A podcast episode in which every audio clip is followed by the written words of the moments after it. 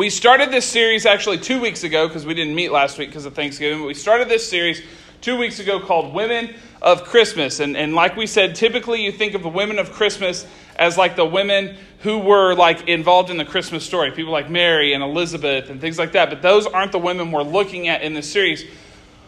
What we did is we went to Matthew 1, and if you know anything about Matthew 1, it's a genealogy of Jesus. So it says, you know, so and so was the father of so and so, and so and so was the father of so and so, and it lists all the generations down to Jesus. And when we look at the genealogy of Jesus in Matthew 1, we see that it's all men that are listed, right? Because we know that in the in biblical times in biblical record keeping, uh, it was a patriarchal society, so men were the ones listed.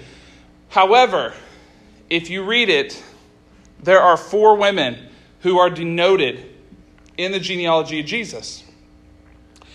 And knowing what we know about genealogies and everything, we, we know that there's something special about these four women. So, what we're doing in these four weeks leading up to Christmas is we're pulling these four women out of the genealogy of Jesus. We're looking at their story, and we're looking at what we can take from their story uh, stand alone, and we're looking at how God used these women in his plan ultimately to lead us to Jesus, right? Because without these women, without their stories, we would never get to the birth of Jesus. So, one of the things we discussed two weeks ago, we looked at Tamar. If you don't know that story, you can go back and read it, um, or you can find it on the podcast. But we looked at the story of Tamar. And one of the things we looked at was God using people that you wouldn't expect, right? We looked at how Tamar was not an Israelite, she was a Canaanite, which were honestly like, kind of, if you read Genesis, like they were the opposite of the Israelites almost. Like they were kind of viewed as the people that the Israelites didn't want to get involved with. But God used a Canaanite woman in Tamar to create the tribe of Judah that Jesus would ultimately come with. and we looked at not only a Canaanite woman marrying into an Israelite family, but how she had to do things that were really viewed as taboo or socially unacceptable to as a way to convict the hearts of the people around them and to deliver Tamar and Judah's tribe and ultimately to deliver all of God's people out of the situation they were in. Push the orange button. So, if we keep reading in this genealogy, we, come, we go through a few generations, and the next one we come to is a woman named Rahab. Okay? And I'm sure that some of you know the story of Rahab, and honestly, Aaron even talked about Rahab very briefly in his sermons a couple weeks ago because he's walking through the book of Joshua right now, and Rahab is in the book of Joshua, the, her story. and so we look at this, and we would say, surely we, we had a Canaanite woman the first time, so surely now this woman is an Israelite, right? Like these women have to be people of God, right? They've got to be from God's people, the Israelites. However, she is not again, which is another interesting thing to look at here that God used a woman who was not an Israelite to fulfill his plan and ultimately to have his son who came to die not just for the Israelites and not just for the Jewish people, but came to die for all people. Right? That's the importance of these women not being Israelites. and we see her appear in what is probably one of the most iconic stories in the Old Testament. And when we talk about the book of Joshua and we talk about Joshua's life, the biggest thing that stands out is Jericho and the wall, right? Like when we think of Joshua, that's kind of the first thing that we think about. And like I said, we've been talking about Joshua on Sunday mornings. And if you don't come to Sunday mornings, come to Sunday mornings. It's really good. We'll have a good time in Sunday school, and but whatever. So if you don't know anything about Jericho, Jericho was this powerhouse city. Okay, had massive walls built up to protect itself. It had uh, a good sized population and city. It, it was just a really big powerhouse of a city in that time. And the Israelites were a large nation, they had a, a large number of people, but they were at this time wanderers, right? They didn't have a city, they lived in tents. So they weren't as prepared for a battle. Like you can imagine if we all got together and we're like, hey, we're going to go try to raid some house that's got like big brick walls around it and everything. Like the people who live inside the house with the brick walls, they're going to have the advantage, right? Because we're just people on foot and they have structure and things put in place to protect from us. So, looking at this story, it seems overwhelming for Joshua and the Israelites to overcome this city that God has told them to overcome. In fact, we know now that Jericho was in the promised land, right? It, it took up a large portion of what was the promised land, or now Israel, to the Israelites. And so, in this moment, Joshua's looking and he says, Man, this doesn't look like a good situation, right? We are this, this mighty nation, but we are just people on foot. They have a big city. We may need to know some information about the city. So he sends two spies in to kind of survey the city and go around. When they walk into the city, the first thing, if you read in Joshua 2, it literally starts with this.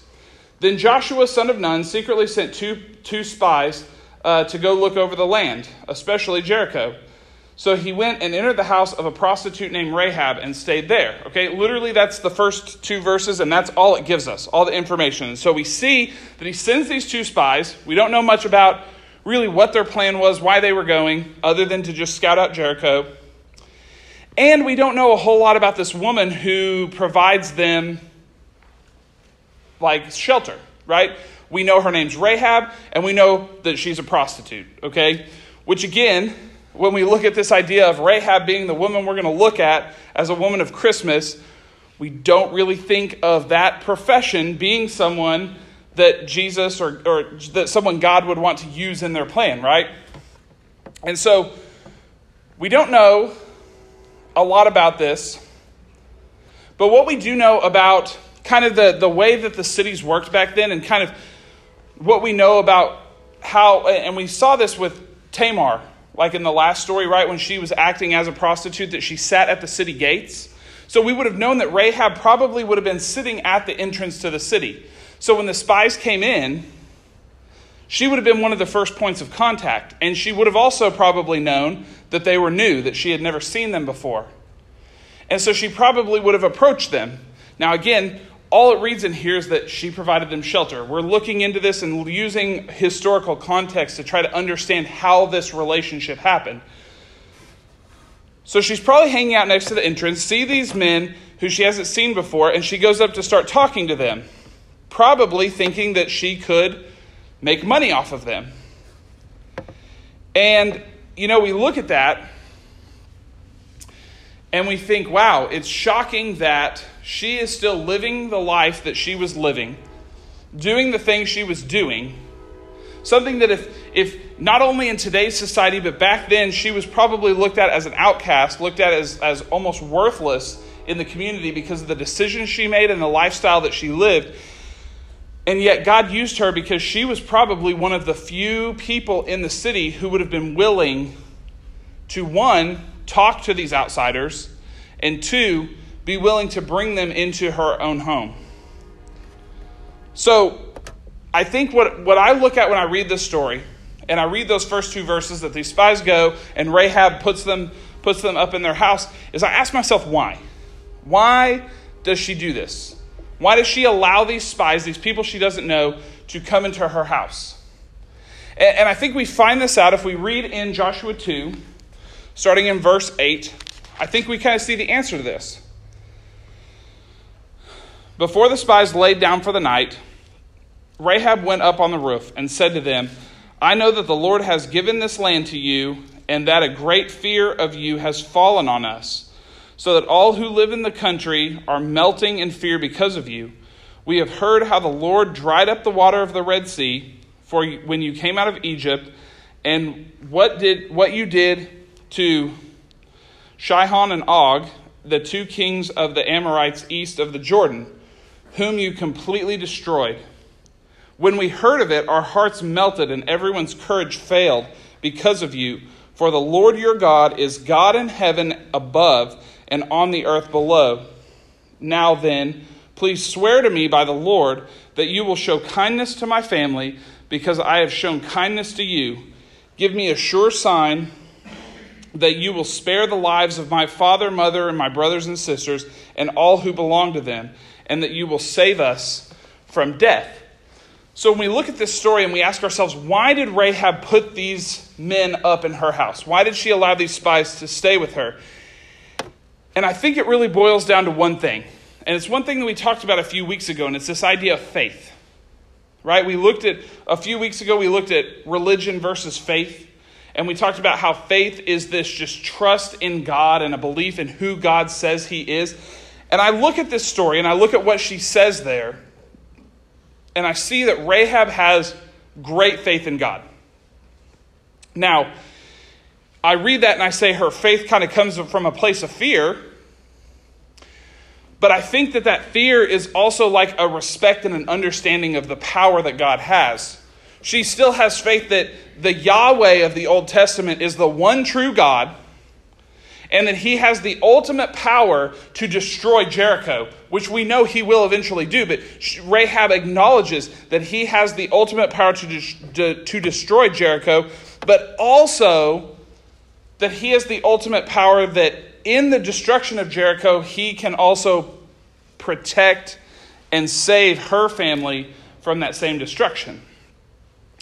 And, and what's interesting here is we have no reason to believe that Rahab has any true understanding that no one's ever like shared the gospel with her or tried to teach her about who God is. She just has this natural faith this just genuine heart in believing and trusting in God and wanting to devote her life to serving Him.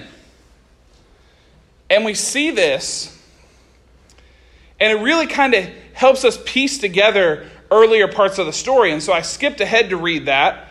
And now we're going to go back and we see, like, why she welcomed them into her home. So in verse 2, when it says that she welcomed them into her home, we now know why she did that because of her faith in God.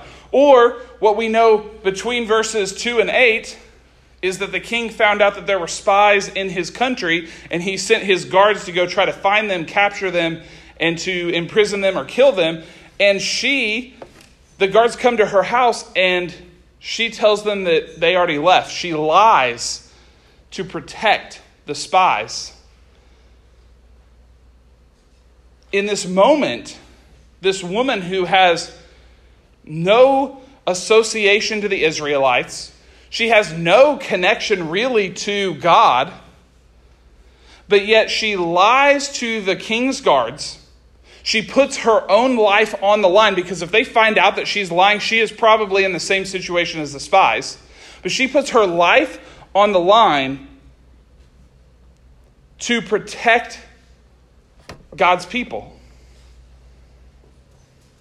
And you know what's crazy here is that we have a woman who is probably seen as the lowest of low in a community that honestly God despised, right? It talks about how God despised the people of Jericho and their sinful hearts, and that's why he sought to destroy them. And so we have someone who is not just a part of the community of Jericho, but is probably viewed as the lowest of the low in the community of Jericho. So, why in the world then would God choose to use this person who is the lowest of the low in what is the lowest community that he sees to further his kingdom, to further his plan? Why would he use a woman who has lived her life in a very bad way? Why would he choose to use her? And we see it's because her faith in God caused her to act out as a servant of God, all the way to the extent that she risked her life to serve God. And I think I look at this and I see a critical point of what it means to be a Christian to us today. And I, and I want you guys to hear me out right now because this is something that I hear students talk about all the time. God does not care about your past, He doesn't. Rahab had probably one of the worst pasts that you could have. God doesn't care about your past. What God cares about is your heart. I, have met people like I've I grew up in church, I've worked in church for a long time, and I've met a lot of people who have spent their lives in and around church, were saved at a young age, and have always been a Christian and know how to be a Christian, but they have a bad heart. Like you can just tell when you're around them because they, they speak evilly of others, they, they cast judgment on others, and, and quite honestly, they do things opposite of the way that God would want people to serve them. And it's crazy because these are the people who say that they're the best Christians, right, because they've spent their whole life in the church, when in reality, their life reflects something so far from Christianity because their heart's bad. And then, given the nature of my job, I've met teens who come to youth group or come to camp or come to a D now and have made some bad mistakes in their past.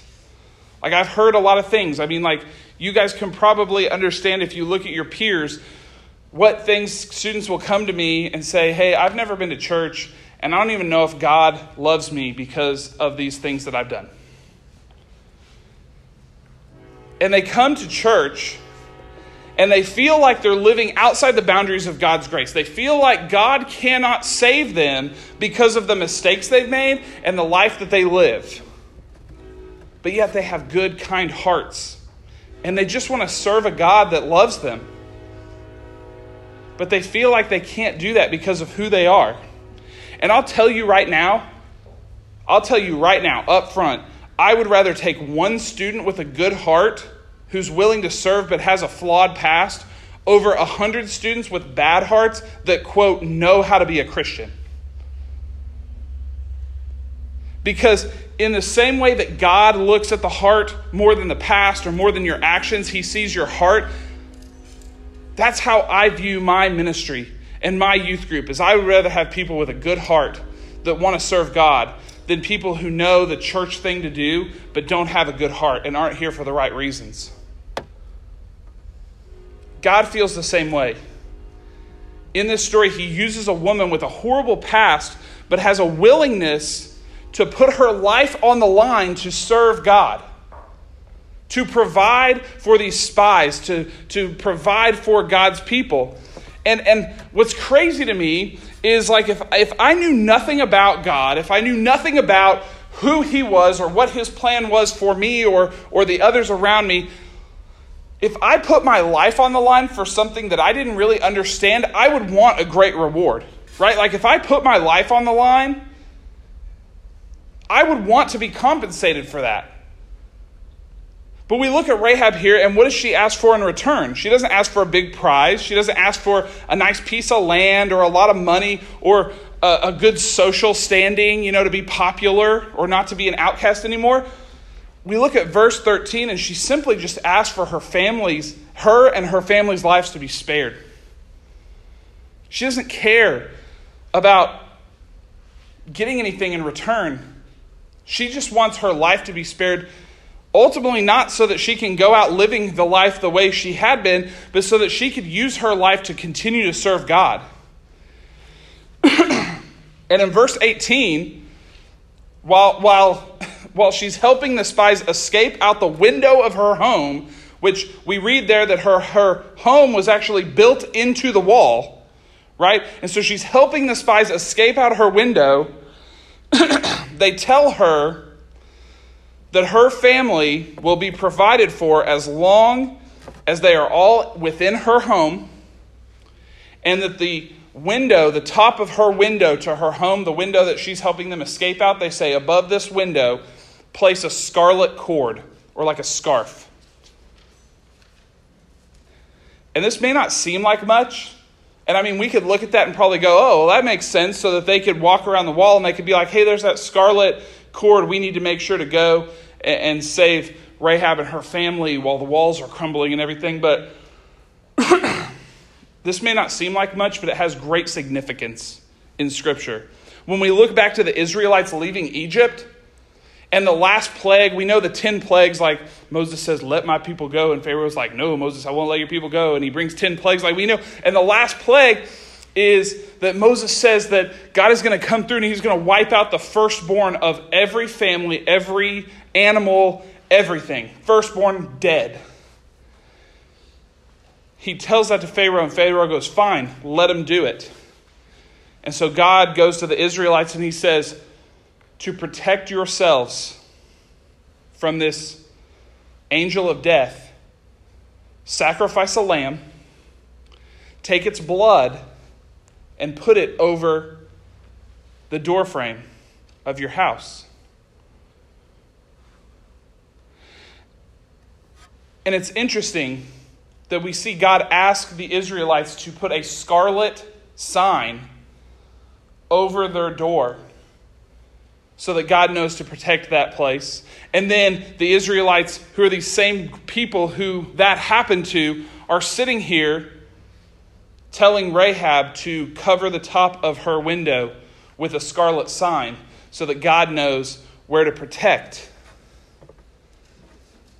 And, while we look at this and we're like, wow, that's really cool that God used the same symbolism and He used the same thing to protect Rahab and it has great meaning, I think there's one thing in this story that really ties it not just to God's provision to the Israelites back in Egypt, but ties it to God's provision for mankind for all of eternity.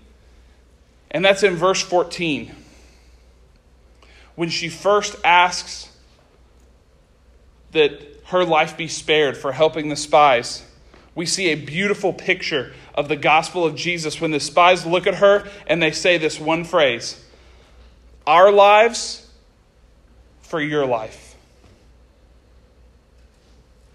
Saying that you have spared their life by taking them into her home, and in return, they would spare her life. What a picture of the atonement in this moment of Rahab from God. Like, in this moment, she has lived her life as a social outcast, doing the worst things imaginable. And in this one moment, these spies turn to her and say, You have spared our life. Now God will spare your life. We look at the gospel of Jesus, and what do we see? We see a life not being spared, but being paid. We see Jesus dying, giving his life so that we can have lives. A life for a life. And I think we look at this, and when these spies turn to Rahab and they, she says, Please save me, they say, A life for a life. What an amazing reference to not only the, the redemptive power of God and the Israelites by asking her to put a scarlet cord over, that's great, but it's also a great reference to the future deliverance of God for all of mankind. So, what happens? Where does this story kind of end? We, they leave Rahab, they tell her to put a scarlet cord, and then that, the story kind of ends in Joshua 2. So, what happens? If we fast forward a couple chapters to Joshua 6, where all the stuff's happened and they walk around the wall. they blow the trumpets, the walls fall. And we see in Joshua 6, verse 22, Joshua said to the two men who had spied out the land, Go into the prostitute's house and bring her out and all who belong to her in accordance to your oath with her. So the young men who had done the spying went in and brought out Rahab, her father, her mother, and her brothers, and all who belonged to her. And they brought out the entire family and put them in a place outside of the camp of Israel we see that not only was Rahab and her family's life spared, but that God went a step further. Like God, Rahab just asked for their lives to be spared. And literally, they could have removed her from her house and said, Yay, you're alive. Leave. This is our land now. But no, God took it a step further. And not only did He save their lives, but He said, I'm going to bless you and give you your own area of land that you can live in outside of the camp of Israel.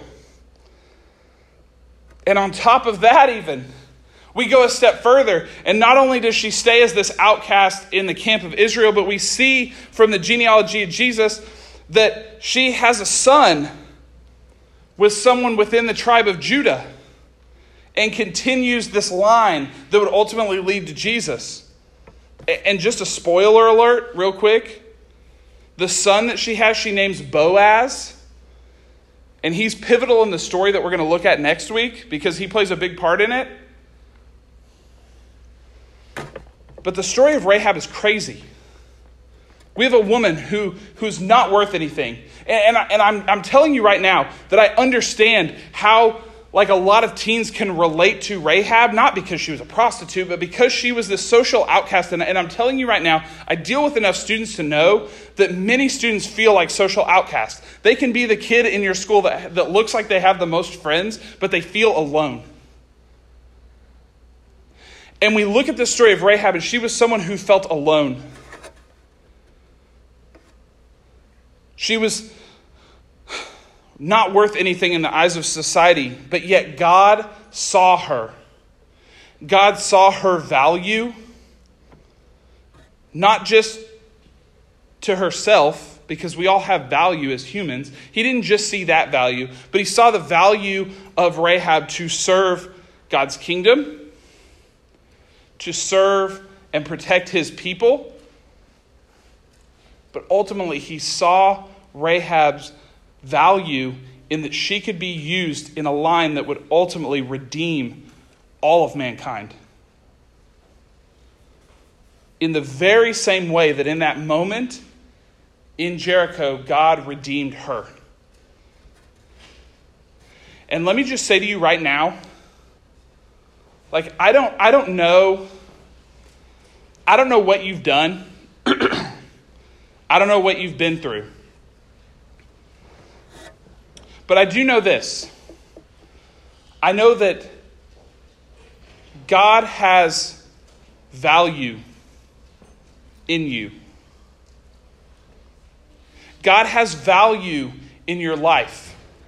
And it's not just a value to live your life and do the things you're supposed to do, it's a value to serve His kingdom. It's a value to serve His people. And it's a value and a call to be someone who helps redeem mankind through sharing the gospel with them. It is what we are all called to do as Christians, as followers of God, is to be people who go into the world and help redeem them, not by our own power, but through the gospel of Jesus Christ that can save anyone. No matter what they've done, no matter who they are, that God can redeem them.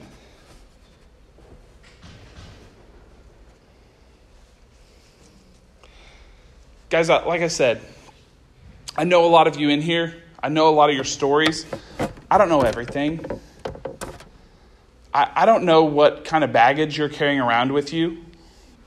I don't know what, what sin that you have in your life that you feel is keeping you from serving God what, what sin you feel like is making you incapable of serving God the way that He's called you to serve Him. I mean, we talk about that all the time in here. I mean, you guys know this is a big part of my ministry is helping you guys to understand God's plan for your life, but yet you can't ever fulfill God's plan for your life if you constantly think you're not good enough.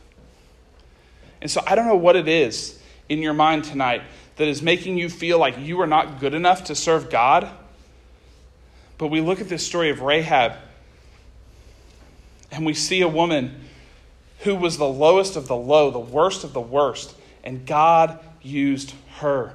So understand that no matter what it is in your life that you've done, no matter what it is that you're going through, God loves you and He wants to use you through that. He wants to use you not in spite of it, but because of it because of what you're going through, because of who you are, God has given you a story. God has given you an ability to be the people who serve his kingdom. And that's what this is all about. That's what this story is all about. Is Rahab being someone who looked like a nothing, but God saw her true value and turned her into something. I'm going to pray for you guys real quick. And if you need to talk to someone tonight, because we talked about some heavy stuff, if you need to talk to someone tonight, find me, find an adult, find someone who can talk to you through these things that you're going through that are keeping you from serving God. Maybe tonight you've never put your faith in Jesus before. You felt like that your life was too messed up for God to love you and for him to forgive you. And so you've never you've never put your faith in God the way that Rahab did tonight. Let me tell you right now, nothing that you have done is too big for God to overcome. God loves you and he wants to save you from that. So if you've never accepted Jesus Christ and had him come in and clean your life up, talk to someone tonight, please. Because this is the most important thing that you could ever do. But I'm going to pray for you guys right now, and we're going to be dismissed. You guys can hang out in here. If you need to talk to someone, please, please, we've got adults in here that would love to talk to you. Find them and talk to them. God, thank you so much for tonight. I thank you so much for the story of Rahab. I thank you that you give her to us as an example that you are willing to forgive and overcome anything that we have done, any mistake we have made, any life that we have lived anything that we've gone through, God, you have the power to overcome, to save us from that, and ultimately to use us for your purpose, God. And we see that in this story of Rahab that you overcome her past and you use her not just to protect and to save in the moment and in her life, but ultimately down through her life, through her family, through her line, that you would give your son Jesus Christ as a redemptive peace for all of mankind, God. God, we love you. We thank you, and I just pray that you would just you would work on these students' hearts tonight, that you would burden their hearts, that they would need to get off their chest these things that are preventing them from serving you, God. That they would just feel this need to remove those shackles from their life and to fully devote themselves to serving you, God. I pray that you would bless these students as they go from here, that they would have the courage and the strength to do your work and to serve you in all the ways that they can, God. We pray all this in Jesus' name. Amen.